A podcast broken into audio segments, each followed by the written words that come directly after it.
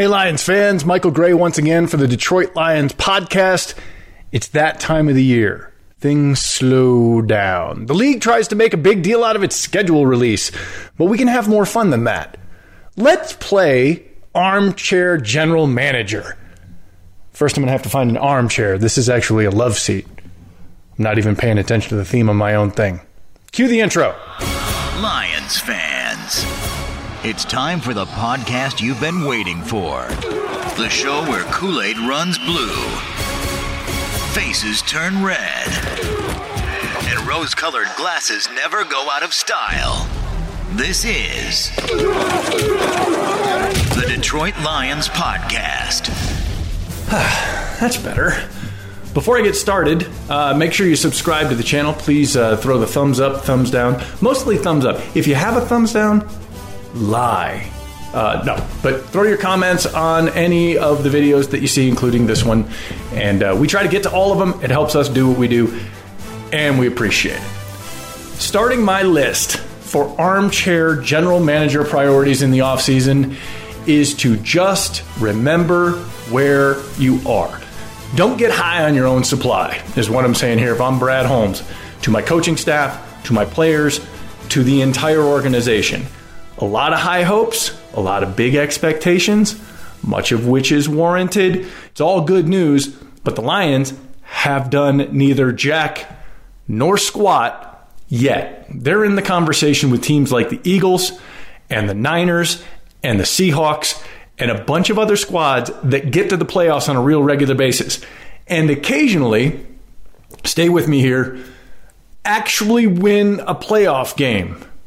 There are teams out there that do that on a regular basis. The Lions want to be one of them. They're not yet. They have to stay focused on the work that remains be, to be done. And a lot of that, quite frankly, still involves building. The roster's not completely there yet. They should compete. They should compete at a high level. They should be a contender. But there are still places this roster can improve. Brad Holmes needs to keep focused on that. If I'm running this team, I'm making sure that every single person in the building, from the parking lot to the cafeteria to the sideline, knows exactly that. That they haven't done anything yet, and there's still a lot of work to do. Keep your eyes on the mission. The second thing I would do if I were Brad Holmes in the offseason is actually something I wouldn't do, and that's sign Jared Goff to an extension this offseason. My man has two years left on his deal. I want to see him ball out like he did last year. I want to see those same numbers. He's got Ben Johnson. He's got a ton of new weapons. He's got an entire new backfield. After six weeks or so, he should have a very speedy wide receiver. He's going to have Mitchell. He's going to have LaPorta. He's going to have one of the best offensive lines in the league. There are no excuses to come out flat. There is no reason for Jared Goff not to ball out. I don't want to sign that extension in this offseason. I want to wait. I want to see two solid years of production in this offense. And then I want to make a decision because the other thing in the room that wasn't there last year is Hendon Hooker. He's not going to be functional until much later in the year. You're not going to have a chance to even know what you've gotten him in terms of practice time until late in the fall, if at all, as that leg heals. But that's a wild card that you kind of have to have an idea about before you make any long term plans at quarterback. Now, before anybody sends me any hate mail on behalf of Jared Goff, this is not an indictment of the quarterback. But there's no reason to sign a guy to an extension before the last year of his deal.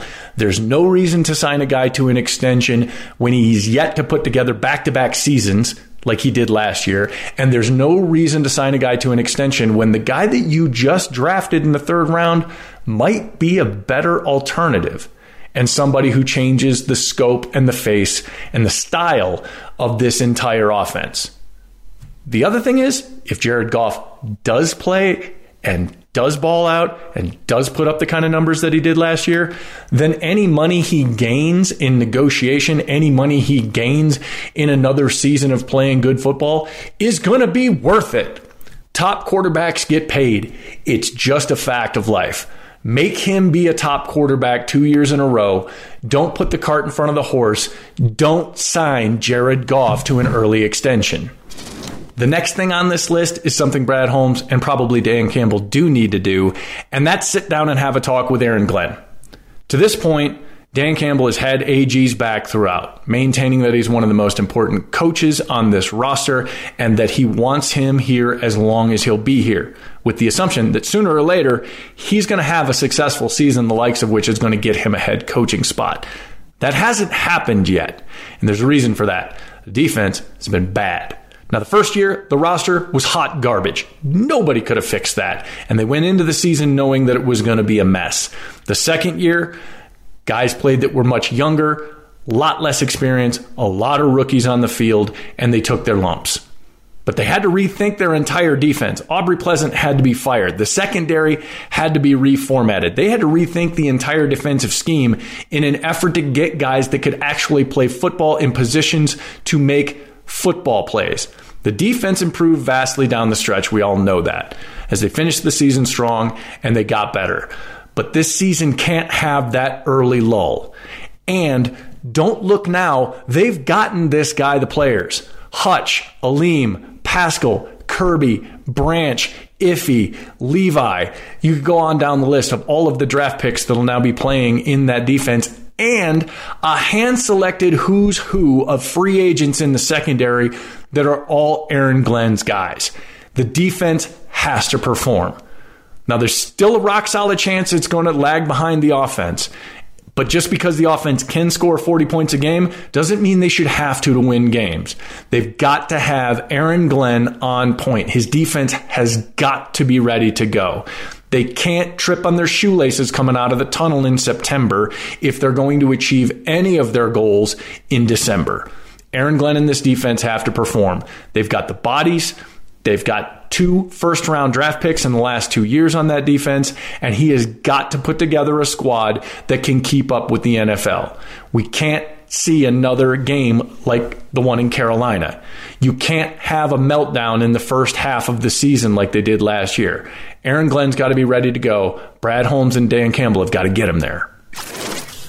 The fourth thing I'd do on this list if I were Brad Holmes, and he probably can't do this, but man, it'd be neat if he could. I would take Jameson Williams' phone. I would keep him off social media. I would keep him off all media. I would make him disappear to the extent that you can. The less we hear from Jameson Williams in the next couple of months, the better. If we see him in training camp and you see him in OTAs, great. But we've already seen on social media people taking shots at him when video footage of him working out is on the Lions website. I would minimize Jameson Williams' profile as much as humanly possible. And then make sure that he's focused and ready to go in training camp. And then if I were Dan Campbell, quite frankly, I would play him all of the preseason games, I would get him a ton of snaps. He's going to have a six week break. He still needs reps in this offense. He still needs to learn these pass routes. He still needs to build chemistry with Jared Goff, and he's not going to have any time in the first month and a half to get that done. In the meantime, the less negative press on that kid, the better for his sake as much as anyone else's. To hell with what the random fans and the haters on the internet think. This kid is going to hear a lot of noise about the kind of man that he is every single time he pokes his head out of the out of the ground and shows up on social media or posts a picture on Instagram or likes or retweets or has something to say about something. If I'm Brad Holmes, I take his phone.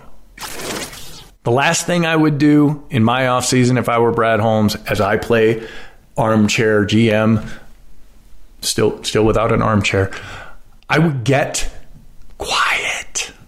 Last year it was Hard Knocks. Admittedly, a ton of fun. I had a blast watching it. I've actually rewatched the entire season twice. It was a great way to introduce this team, this franchise, and all the cultural changes that they've made, not just to the fans, but to the league speaking to the players themselves, representing themselves to the agents. But that's not this year. There's some downside to the hard knocks phenomenon. Malcolm Rodriguez was a fan favorite before the very first game. He took his lumps like rookies do and ended up being the bearer of unfair expectations. Not because he wasn't going to go out there and play as hard as he could, but because he was in a linebacker room that had a lot of nothing in it, if we're being honest. So much so that they did the impossible and spent a first round pick on an off ball linebacker, which never ever happens. You also had Jamaal Williams and the Jamaal Williams experience. Loved it. Loved that dude. Became a fan favorite immediately. But then when he had to be replaced, there was drama where that was involved. Most of it probably belongs in the lap of Jamaal Williams' agent, but that's another story entirely. I would take advantage of this time to focus, to shut down as much chatter as possible. You're past the draft, you're past free agency, you're past most of the media hype, except for that big schedule release everybody likes so much. That's for the social media team, not for Brad Holmes. I would get as quiet as possible. No snappy catchphrases, no new sweatshirts, none of that. Shut it down, go into a silo, focus on the task at hand, and try as best you can in the NFL these days to shut out all the noise. Dan Campbell was recently on with Chris Long. He mentioned that the hard knocks thing wasn't his favorite, wouldn't have been his first choice, but at the end of the day, he did what he did and they got through it. Now you can go about just being a dominant football team. Take that next step in the shadows. Let somebody else looking right at you, Jets, be the focus of all of the offseason chatter, all of the myth, all of the folklore. The Lions don't need it. Oh, and uh, leave Pat McAfee on red forever. I'm just saying. Screw that guy. You don't need to waste your time on him uh, ever, ever again. He can go about being the president of the Aaron Rodgers fan club without any help from anybody in Allen Park. All right, that's it. That's my time, man. I got to get out of here. Thanks for taking the time. Subscribe to the channel, rate, review, comment on the video in all the spaces below, and I'll see you next time. You've had enough of that shit.